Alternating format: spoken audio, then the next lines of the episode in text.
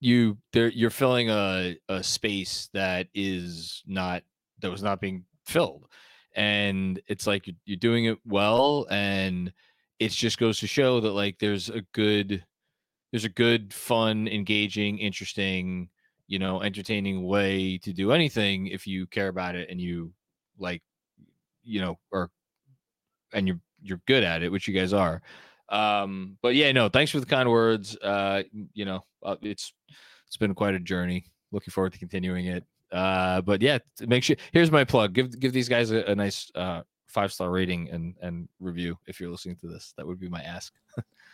yeah, listen to John. Thanks.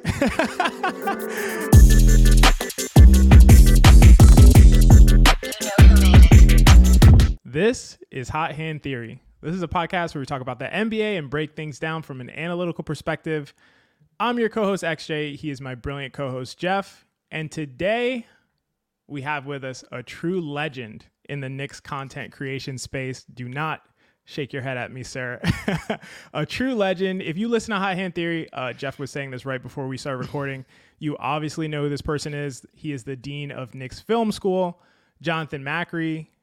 J Mac, thank you so much for taking time out of your insane schedule to come on Hot Hand Theory. It's genuinely an honor. I want to ask how you're doing, but first, I want to ask you this question. This is a huge question I've had for you for like forever. Oh my god! Um, and I and I want to start with it, which is if you had to estimate how many hours you spend on a microphone on a monthly basis.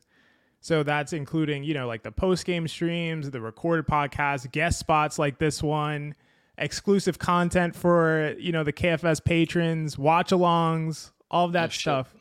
How much time do you think we're talking on a monthly basis? well, first of all, thank you for the undeserved uh, kind words. Uh, uh, that's a great question. I'll do some quick math, and I will say, what do they play about 13, 14 games in a month, right? On average. On average, yeah. All right, so I've gotten better about actually taking some some rest days. I've turned into Kawhi Leonard in my, in my old age here.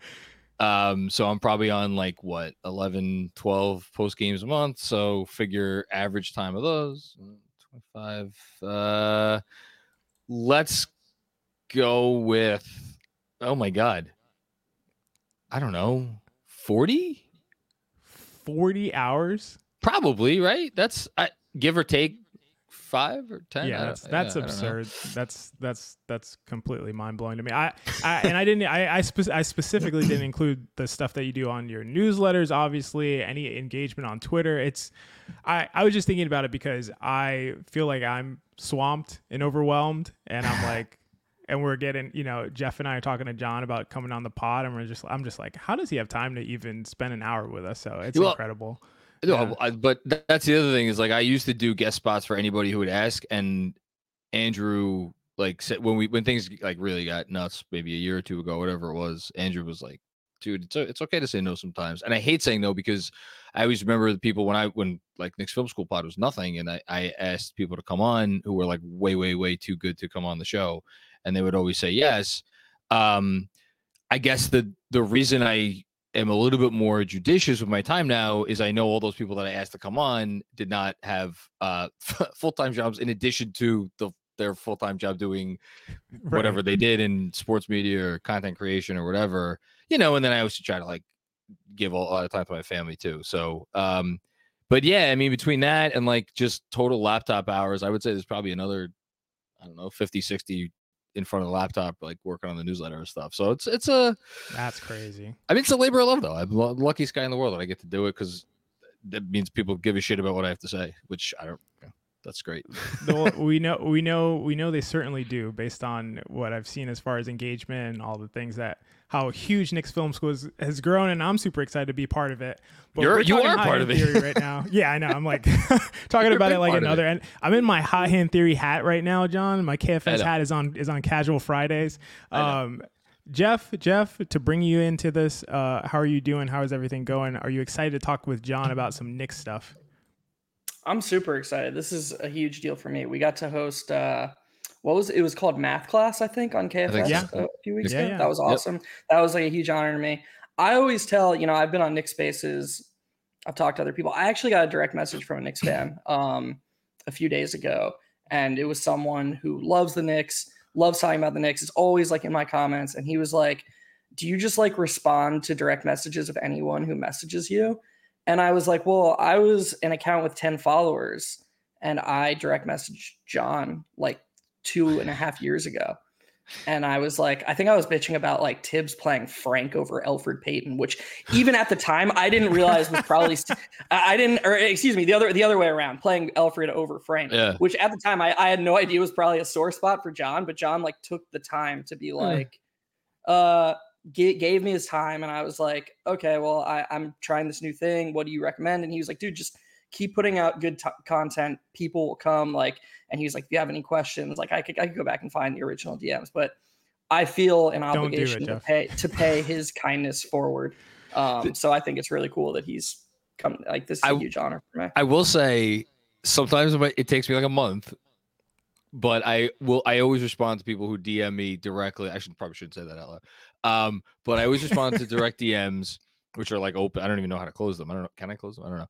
Uh, not that I would ever do that, with the exception of like around like trade season and free agency time when like people will be like, are the Knicks getting so and so or like, like what you know when are we going to trade for like like just stuff like that i i'm like i just i'm not going down that road but if it's it's if it's anything related if it's like you know attempting to engage in some sort of conversation other than just like tell me if we're getting this player not that i fucking know anything. Sorry i should curse on this spot um you can yeah, curse I'll, on this podcast. Yeah, you, you I'll, I'll try not to. I, I always i always do try to engage. But anyway enough enough about me. Let's talk about the Knicks yeah. I will I will say, John, I think the more I learn about you and the more I watch your post games, the more I watch you interact with Andrew, me and Andrew share the same like psychotic memory for sports. Like me and Andrew are very mm-hmm. similar in that regard.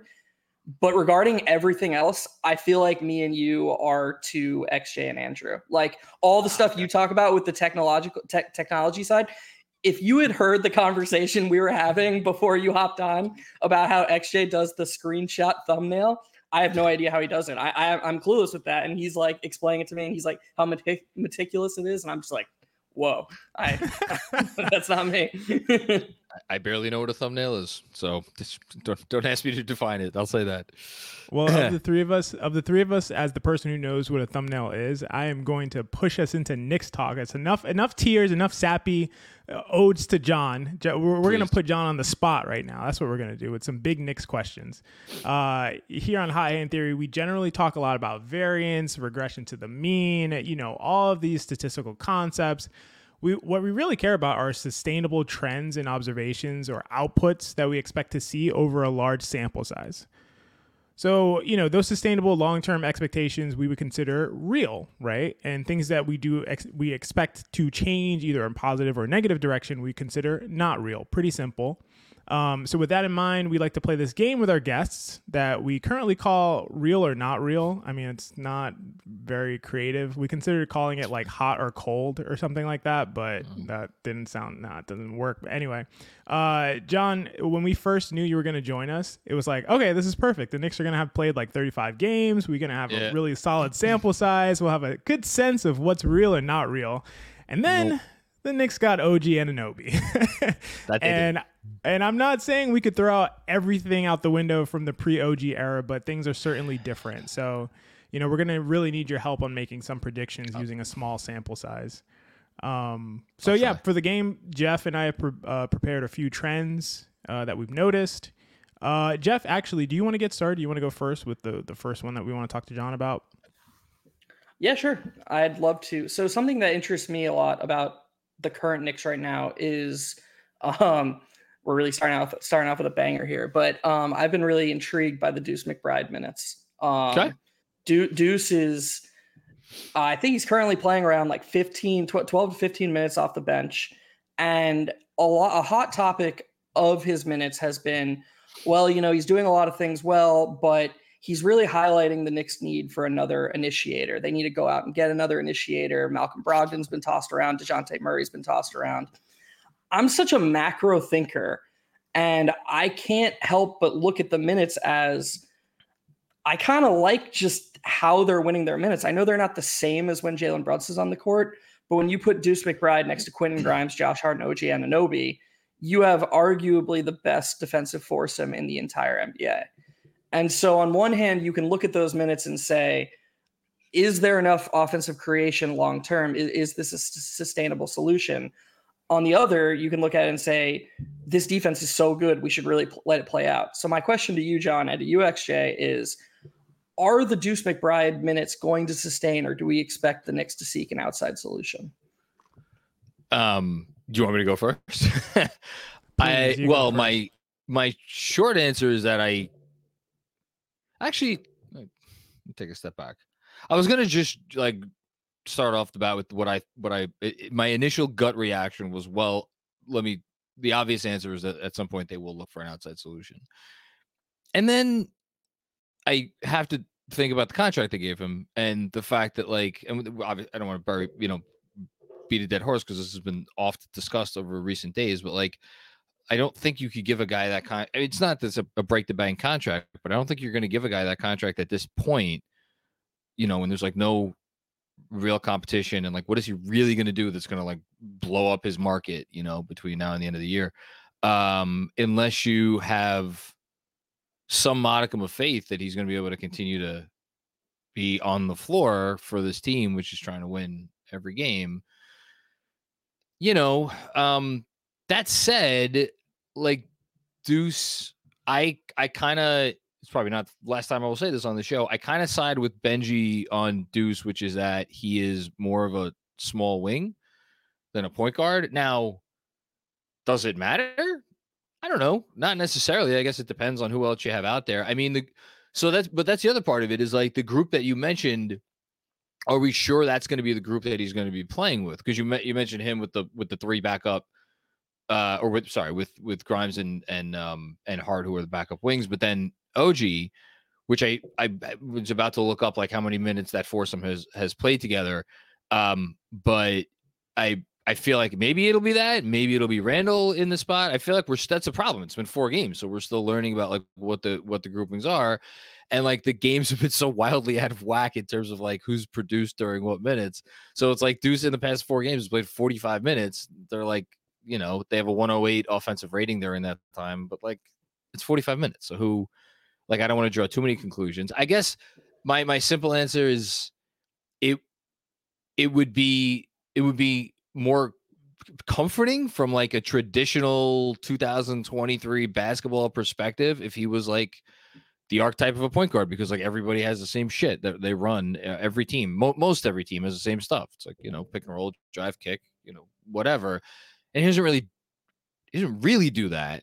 But he's also an interesting piece. Like I love the, I love, the, but there's also other variables. Like I don't, I don't want to drone on and on. But like I love his connection with Hartenstein. Like that's a big plus. That's a big value add for me when you have Deuce on the floor but he's currently not he, he's currently not matched up with Hartenstein because Hartenstein's a starter and it's like so anyway actually what are what are your thoughts no I, I mean I think those are really helpful thoughts uh, for me so I, I I did my I did my homework and I listened to cap or no cap uh the, you know mm. this morning and excellent by Jeremy obviously as always as always and I and I agree with you I think I think Deuce is a kind of a small wing, not really like an on ball guard at this point. At this stage, he can't really get into the paint like, you know, even other guys that they have coming off. Not really that they have coming off. They don't have anybody who can get into the paint besides Jalen Brunson and Julius Randle. So basically, I I mean, I like the Malcolm Brogdon idea from cap or no cap. And I think that's kind of where I've settled out. Now, for me, the question really is is there a price at which they won't go to get Malcolm Brogdon? And I think that, there clearly is a price. Like they're not going to pay whatever it takes. If Orlando outbids them, they just get outbid. And I think they'd be okay with that. But then what are the plan B options? I do not like the DeJounte Murray option personally. I've never been on board for DeJounte Murray for a lot of the reasons that you all talk about. If people want to hear that, they can go to KFS and listen to Cap or No Cap. But I am not on board for DeJounte Murray. And to me, those are probably the two most viable options. Otherwise, why are you bringing someone in? So I just, to me, I, I can just see if the Brogdon thing doesn't thing doesn't work out, and this is what we have. I think you have to figure out how to make it work. And how do you make it work? To me, it's like you just put Randle out there with with Deuce, or you put Brunson out there with Deuce. He has to have a creator with him, and you play him like a two, like a small wing, um, and you know you utilize his shooting, his defense, and I think if you have like certain units out there with Deuce McBride, you're talking about a really elite defensive unit. You're talking about a, a mm-hmm. defensive unit that could hold teams to like 100 points per 100 possessions, something yeah. completely insane, like 1990 style, like you're not going to score style defense. So I feel like there are ways you can make it work.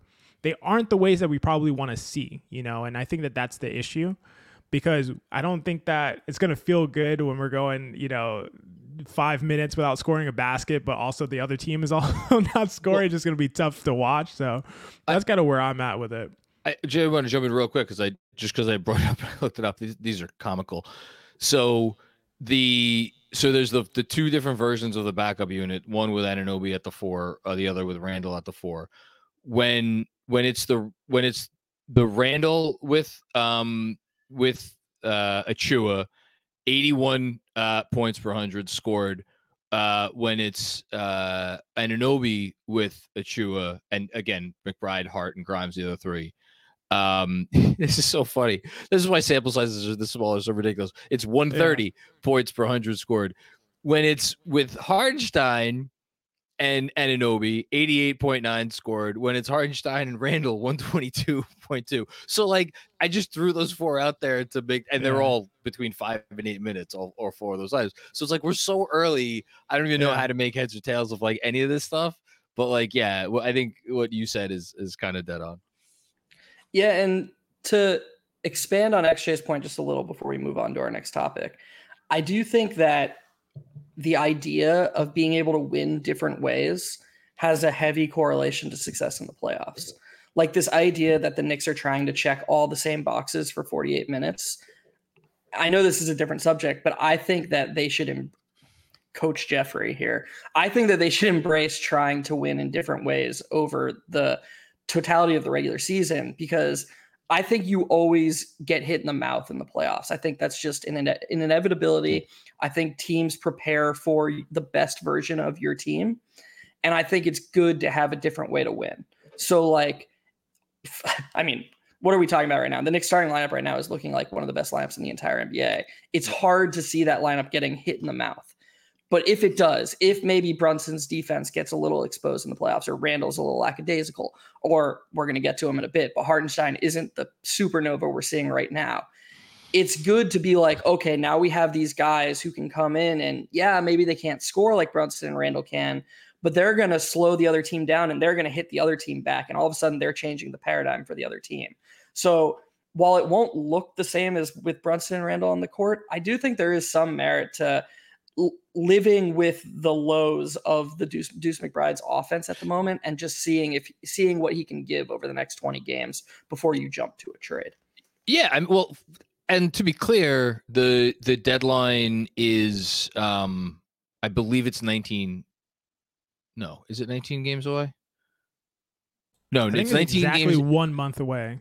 It's 19 games into the All-Star break. I always get these two things confused. So the deadline is like 15 or 16 games away.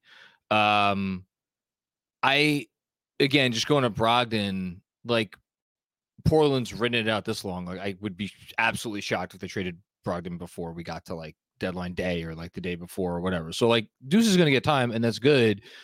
the The thing that I think is interesting to me is again the backup center. Like I, I don't think I don't think Achiuwa is long for this team. I think they're going to move Achiuwa for I don't know who it's going to be, but I think someone or maybe it's not even a show. Maybe they they they fig- they will figure out a way to get another five on this team. I fully believe that. I would be actually, frankly, shocked if they did. And I think Tibbs kind of tipped his hand already when he didn't feel comfortable putting Precious into a game against the um Washington Wizards. yeah, that's crazy. I, John, John, did you and Jeremy discuss uh Clarkson and Olynyk?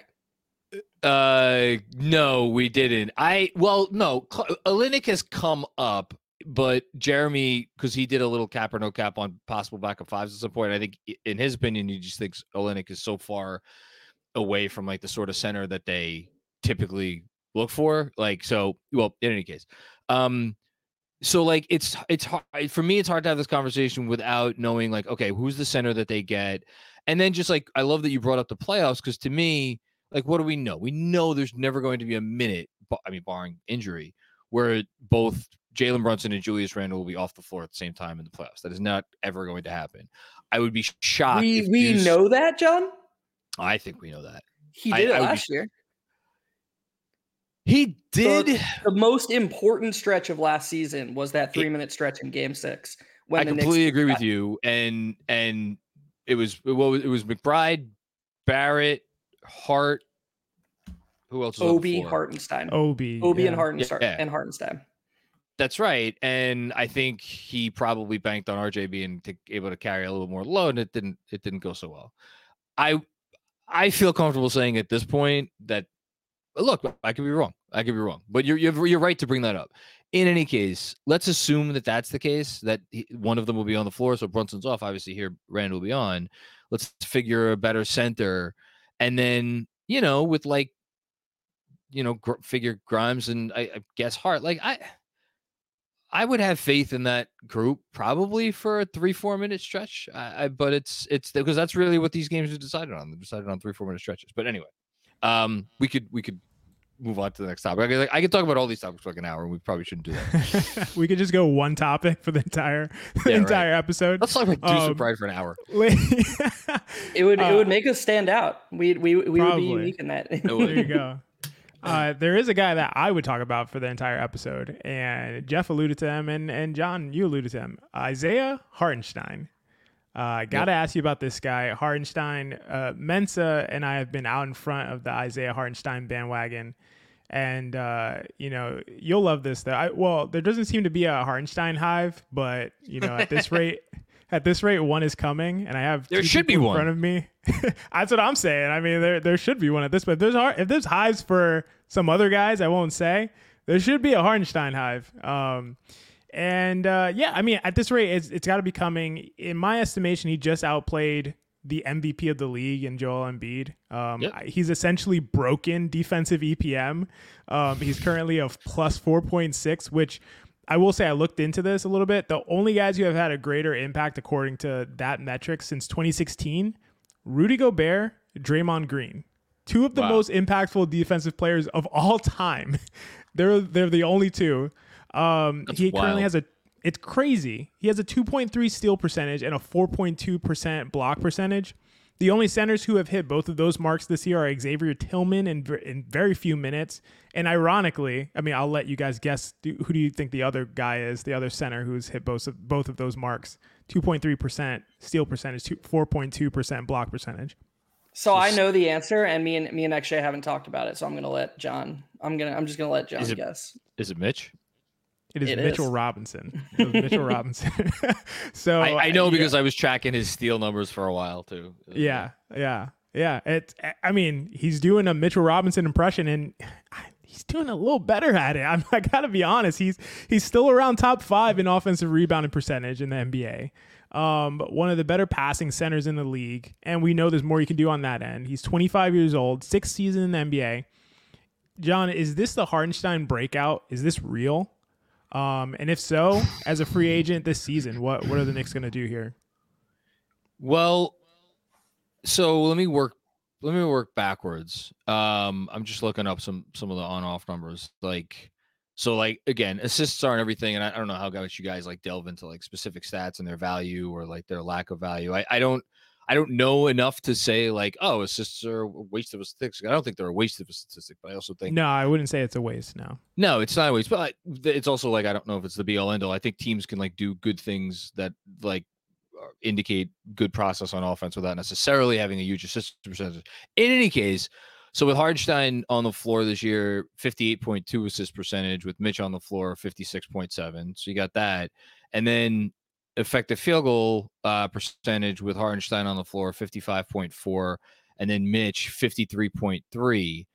Um, there, um, there's other reasons why we can we we might see that that variant, and those two obviously those two numbers are created, correlated because you hit more shots, you're getting more assists. So like, um, but I for me, the Hartenstein part will always be the offensive part first before the defense. And I told I I love defensive EPM. I think it has a lot of value um, as an indicator. I just like I remember after the we got eliminated last year and like watching the you know watching the rest of the postseason and trying to like draw some conclusions. I always I always try to do this. It's always fruitless, but I always try to like watch the watch the rest of the playoffs and be like, what do we need? Oh, I know. We should get a center that does everything. That's a great idea. Um, but there's only one of those, and he's not going anywhere anytime soon. But I did come away from the playoffs thinking to myself, like, man, can you operate at a at a championship level with a center who is essentially I don't want to call him a zero because Mitchell Robinson is not a zero. In fact, one of the things that centers are asked to do on offense, he is better at than than anybody in the league, and that's like an important thing. But it's basically just that, other than catching lobs, and we are a team that doesn't have anybody who throws good lobs. So it's like that's not. I don't really consider that a huge part of the Mitchell Robinson arsenal.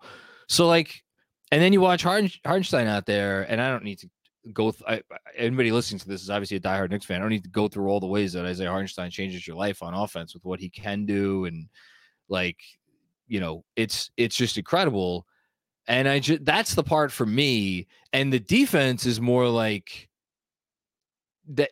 I I think about it less in terms of like he's like the next coming of Rudy Gobert, but more like whatever drop off exists is not such that the what you're getting on offense like it's it's worth the drop off is worth it right if again to the extent that there is a drop off and we could have a discussion if you want about whether you think there actually is but like that's that's kind of where I'm at. And I had this conversation with with Fred Katz the day, like a day or a couple days after Mitch was announced he was going to go down for the year, and that conversation aged like fucking milk milk left out in a on a hot July day immediately in the aftermath because the Knicks went on to continue to have the worst defensive rating in the league for the month of December, and most of that was without Mitch. And I was like, well, that now I sound like an asshole. But now we have OG Anunoby instead of RJ Barrett, and it's like, oh, wait a minute, maybe that one piece, if it's the right piece, can make that big of a difference. So I'm I'm pro I heart, can we keep him? Yeah, we can keep him, but I, I, think it is going to require them at the very least to open up their chest checkbook to the fullest extent that they can, which in short means paying him um, a couple million dollars more per year than the mid level, unless you think some team is going to use cap space, which is another conversation. I just want to say that you brought up, you're like, oh, I don't know if you guys, you know, emphasize certain stats over others. The way you talked about e field goal percentage and assist percentage was perfect. And it was exactly how we would talk about it. Like we had a whole spiel earlier this season about Julius Randle's rebounding. And mm. any mo- mo- most Knicks fans would look at Julius Randle's individual rebounds over his Knicks career, and we would talk about, and they'd just be like, "Oh, he's a really good rebounder." But like, actually, the best way to tell if somebody's a good indi- or a good rebounder or isn't a good rebounder is how they rebound with you on the court versus how they rebound with you off the court, because that's how you can tell somebody's rebounding impact. And Randle's rebounding impact has been pretty neutral over his Knicks career. Like they just so, anyways, this is a long way of saying, yeah, like that's how you tell how great Hartenstein's passing is over Mitch's, and you know, is how much more efficient the team is playing with Hartenstein over Mitch, and how much more they pass. These are the little subtle ways that maybe don't show up in direct assists or you know, th- this is how you can tell the Hartenstein offense is that big an upgrade. And I just couldn't agree with you more overall because ah, this defense just can't be real. I'm sorry. Like, like it is like EPM is capturing it, but I don't know. Actually, you talk about it all the time. Like small leaps are believable. RJ Barrett going from 32% to 50% as a three point shooter, it just isn't, it wasn't believable.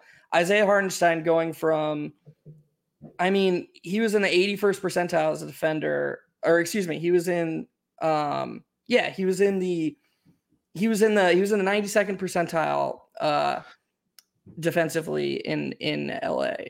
I was gonna say, like, what's the what's the I mean, I know he fouled a lot, right? When he was in LA, he was very foul prone. If I if I'm mm-hmm. if I recall correctly, and if I'm completely mis- misremembering, please let me know. I I I thought he was he was foul prone, but like just judging from last year, like he was hurt for the first uh, two and a half months or closer to three months, maybe, and then he felt healthy again. Like what we're seeing from him defensively this year, I don't, I don't feel like I'm watching anything unsustainable. Like, and it also like, see, this is where I get into trouble because like I, I don't. defense is always going to be more of an eye test thing for me, and I understand that's not going to be a popular take with a show that is about advanced stats. But like, I I watch that dude, and I'm like, he's I don't I don't need the. I'm glad the defensive metrics back it up, but like I see him in pick and roll coverage. I know he's doing a good job. I don't know. I don't think it's as good a job as Mitch, but like I feel like he's doing a great job, and I also feel like what could possibly be unsustainable about it? You know what I mean? Like we're, I, am not making this point clearly. Like from I we're I, we're seeing enough from him on the floor defensively that I don't I don't. This, I'll bring it home. I don't need the stats to tell me that the like like this is going to be something that continues, unless he just completely stops playing like he's playing, which is like that's so that's so that's not John, thing, if, right? If, if if I can just jump in here, yeah, please. There's this there there's this idea that like think about three point shooting. Yeah. Everybody talks about the volatility of three point shooting. You know, like there's only so much you can control. Yes. There's actually more volatility than we understand to other parts of the game as well. Like okay. it's just hard to capture this level of impact. Certain things have to go your way. Um, it's just he has caught lightning in a bottle for like 30 games here. And so to your point, you're 100% right. Everything that you just said is 100% right. He can give this level of effort and be this locked in, but just certain things that and this is kind of a cop out lame answer that we can't fully capture with our eyes. There are certain things that we can't fully capture with our eyes that just aren't going to keep going his way. Oh, totally. If he may if he yeah. if he maintains this level of defensive impact, he should like win defensive player of the year. So like that, like and and that would be ridiculous to me. So let me ask a question. When you're so and when you're saying like things that our eyes can't quantify, like there there there are things that maybe he is not directly responsible for that are going his way or is it exactly okay exactly that that's that's perfect that's perfectly fu- to- totally i so we're on the exact same page and I guess my point is, and again, not maybe maybe will make me sound like an idiot. I don't think I care.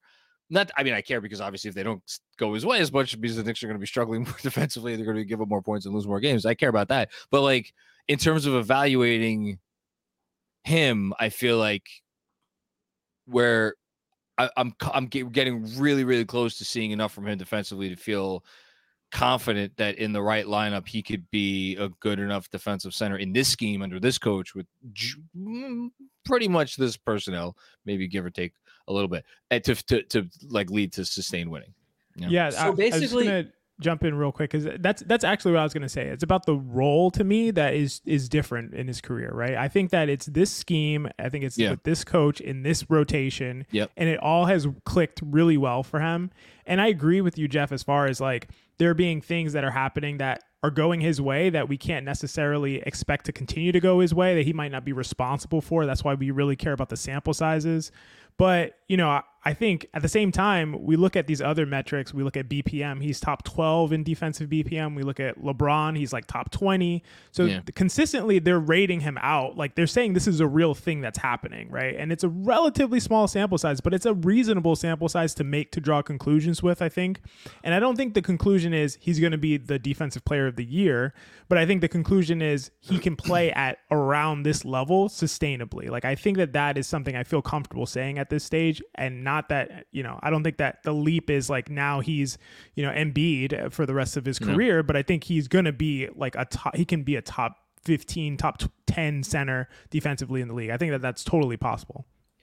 And I think the point John made, like he was in last year, he was in the 81st percentile defensively in defensive EPM. So maybe like if he is actually if he's actually gone from the 81st to the 90th percentile. I think John's point is just like, okay, who cares that it's not actually the 100th percentile? He's still one of the best. He's still he still made improvements that I'm seeing with my eyes, and I don't see why those can't be real, which I wholeheartedly agree with. It's just funny. I'm looking up the lineup data. His his the most used lineup featuring Hartenstein is uh still is with two players who are no longer on the team and one player who he is no longer in, in a regular lineup with because it's Barrett, Quickley, Hart, and DiVincenzo, like the original, the original, original backup five. Um, and you know, they were at 102.3 points per hundred. And then you look at him and his second most used lineup, which is the lineup that he was at um, until they made the trade, which is Randle Brunson, DiVincenzo, and Barrett, and that had a 127.4 defensive rating. So it's just so funny how you could see like the same center be a part of two like totally different lineups, and obviously have two different, totally different defensive ratings. I guess my main takeaway is like he's it, you know, like that's why you, you know is he Rudy Gobert? No, like Rudy Gobert was I don't know one of I don't know how many players over the last twenty years you could literally put on the floor with almost anybody and like in regular season games was going to get a certain defensive uh, rating. Like Hartenstein's not that, but he doesn't need to be, you know, um, especially with I think the way the roster is constructed now. But man, he's awesome. And, he's really good. And I think I think you're highlighting his uh like how malleable he is. Like the fact that he can be in really good lineups oh, that oh, yeah. are good because the offense is crushing, yeah. and then he can also be in really good lineups where the defense is just good. Like that's awesome, and I yeah. think that's being captured by the overall on-off data because he's now.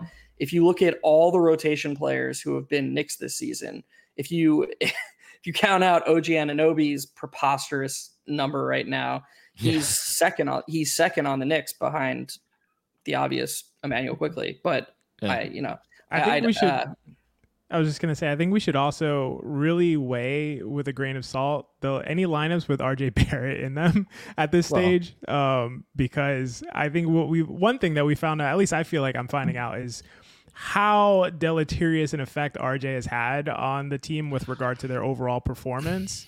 Um, and you know, we see that some in the impact metrics, but I think it's almost like undervalued this year. I think it really was undervalued because his beginning of the season was so good that it makes his metrics look passable.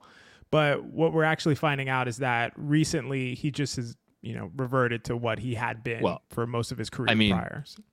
We I know you know the numbers as well as I do. All if you pick literally any lineup combination, could be two man lineup, three man lineup, four man lineup, five man lineup from last season with RJ on the floor, and then you take look at the exact same thing with RJ off the floor. The I sat down and did it one day in like April. Like I think it was before the playoffs, or eh, or I was preparing for playoffs or something, and I like looked at them and I'm like, these are fake numbers. These cannot be real numbers, but they were actually they were real. And and then you're you're right. We got thrown off the scent for seven games, and then we kind of were reminded. Yeah. I I I have a friend who built an entire argument for why Immanuel Quickley is overrated around the fact that his his net swing is inflated due to not getting to play with RJ Barrett. And he's like, he's like a Wizards fan, ah. and he was like, dude, he was like, he was like, dude, you don't understand how bad he's like you don't understand how bad RJ is and how good not getting to play with him is but you're gonna understand one day. Listen, we don't like, we, God, damn, God, damn, it dude. we don't want to we don't want to bash RJ I've I've I've I, I, I for, great game last night. I was watching the game. Five three pointers good oh. job by him he played great. That, yeah, that team's yeah. flying around um, for a lot of a lot of reasons. But so yeah, good good job. You, you you can excuse yourself from the conversation if you want, John. Geoff and I on this podcast, we just tell it how the numbers tell it. We tell it how it is. I mean, it is what also, also, I get shit on by both sides of the hive. So like, oh. I'm.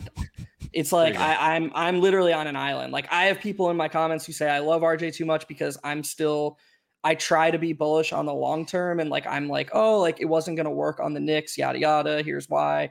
And then I have people who like hate RJ or who who love RJ say I'm not high enough on him. So I just can't win with any of them, and I've kind of given up. That's that's what that's what being a, a, a, content creator is all about. Getting everybody to hate you. That's that's, that's that should be the goal. Anyway, uh, um, let you should we move on to topic number yeah, three? Yeah, yeah. Let's go to number three, Geoff. You wanna you wanna hit that one? Yeah. Um. So you know, everybody who follows the Knicks is absolutely thrilled with Julius Randle's turnaround, as they should be. Um, slow start to the season, but he's been amazing since. I, I, thought even like the Sixers game when he didn't shoot well, there were a couple of plays where you were like, there was this one play where he got back in transition off the long miss where it was like, mm. man, I've seen him just pout after that and cost the Knicks a bucket in transition. But I feel like he's really been locked in. And I feel like, uh, there was a Fred Fred Katz article recently about how he's changed his style and how he's become more of an inside out player. Uh, he's shooting worse from three than he ever has, but he's also shooting fewer three. So his overall efficiency isn't as high.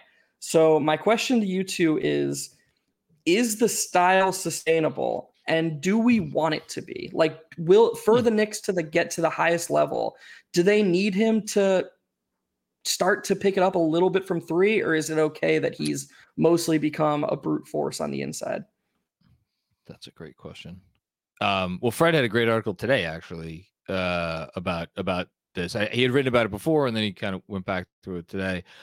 I would fall on the side of he can't he can't abandon taking threes, and I think he knows that. And he said as much. Uh, the I forget what the exact quote was that Fred had in the article today, but he's like more. It was it's like more basically more about like picking a like I don't need to take that many threes. That's the thing. Is like Thibs or someone in the coaching staff, whatever, went to him before last season was like, you need to take a, lot of threes. Otherwise, we we will not have enough spacing to be a sustainable offense.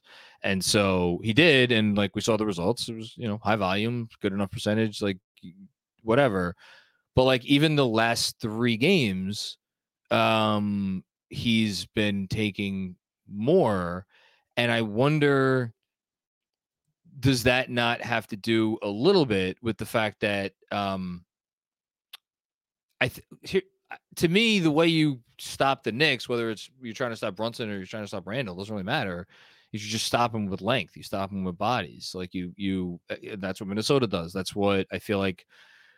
Trying to think of another, like even like Milwaukee. Obviously, their perimeter defense is ass, but they do have like Giannis and like Brook on the interior to the extent that those guys are, are like, yeah.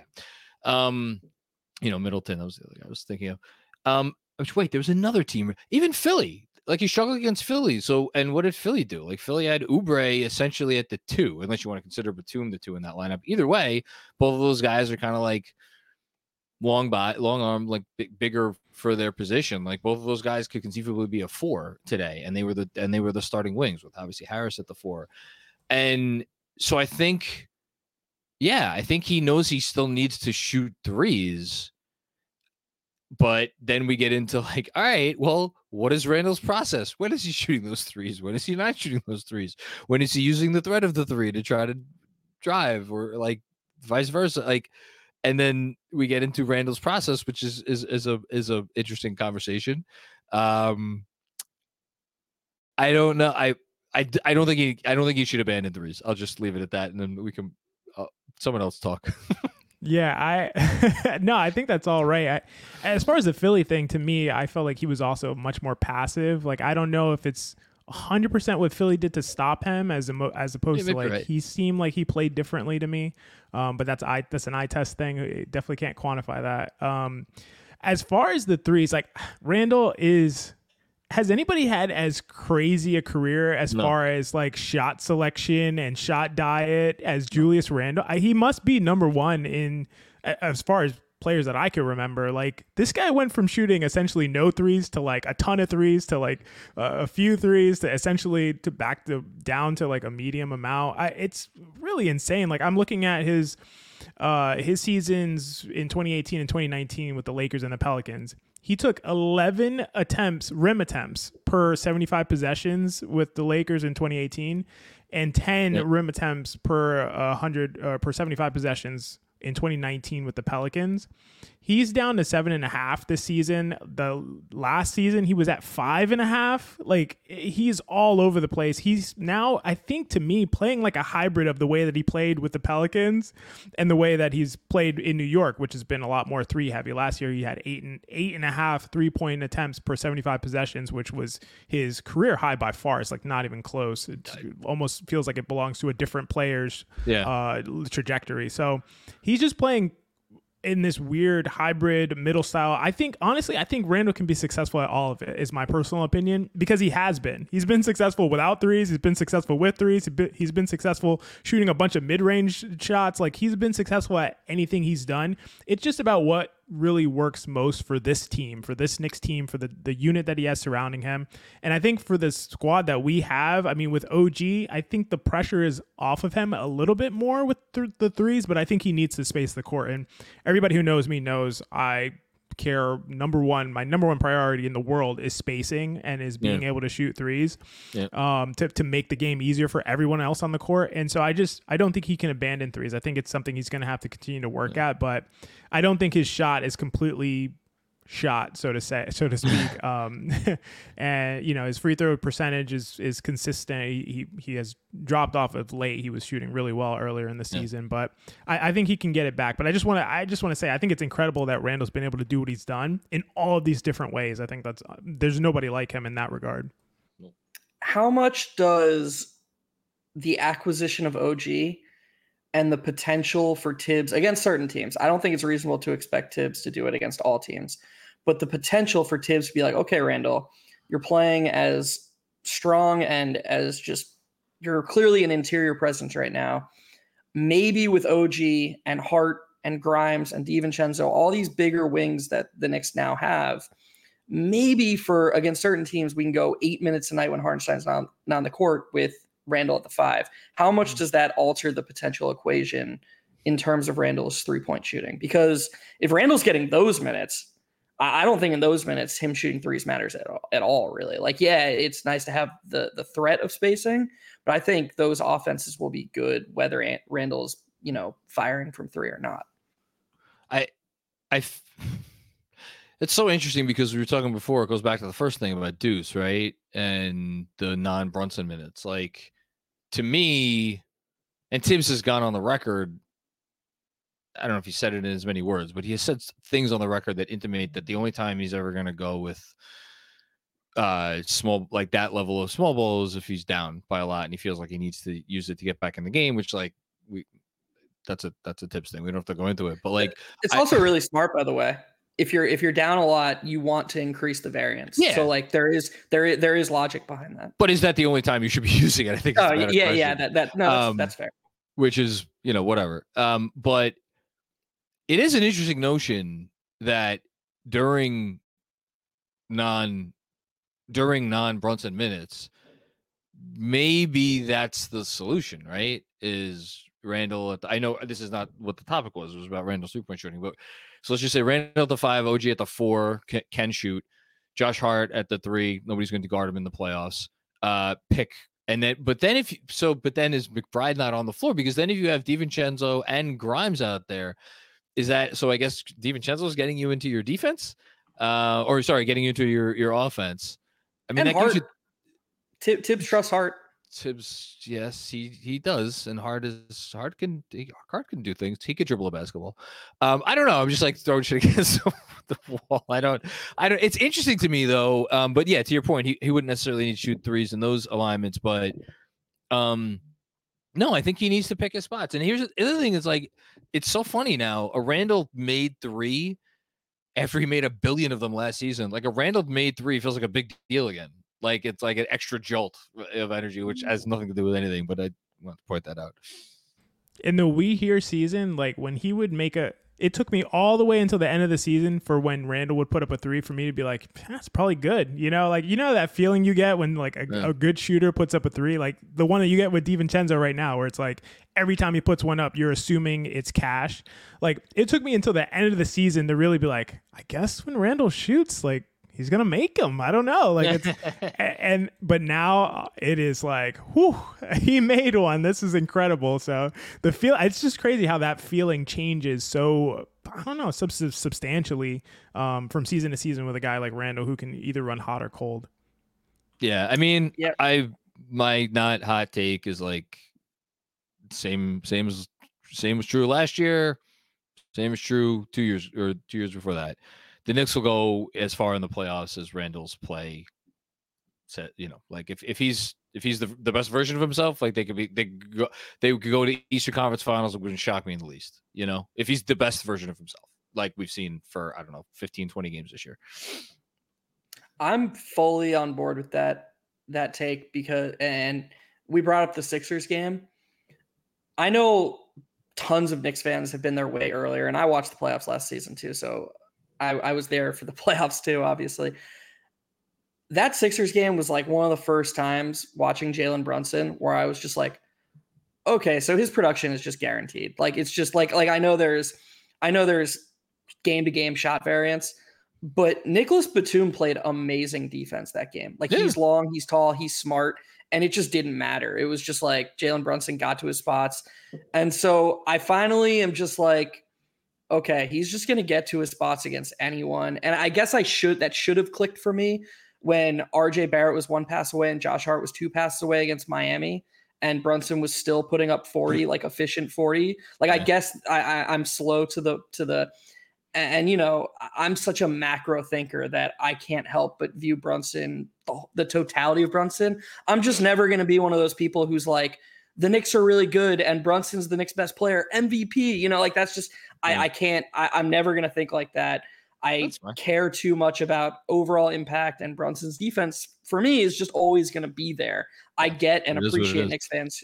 Yeah, right. And I get and appreciate Knicks fans who are like, who love the grit and love and like I love Brunson for my own reasons. I'm just saying that that was the first time that I was like, okay, his offense is so good that like if they just and, to your point, if Julius Randle can just be that supporting piece, that the Knicks can go to the Eastern Conference Finals. They can make the finals. Like I mean, he needs to continue being ridiculous in the short mid range. I just look that was the other statistic I was looking up. He's he's a third of his shots are coming from the short mid range and they should because he's been since the first two weeks of the season he's hitting like everything from there like I, I love that and that's to me that's one thing that probably will never change to some extent is that you need to be able to hit that shot in the playoffs and um he's hit it a lot so as long as they could figure out continue to figure out how to get him those shots um and he, he could figure out how to give himself those shots and hits them like that's that's that's a good thing yeah and can i can i just say for a guy who's struggling like Randle, or not, he's not struggling now, but he struggled historically in the playoffs.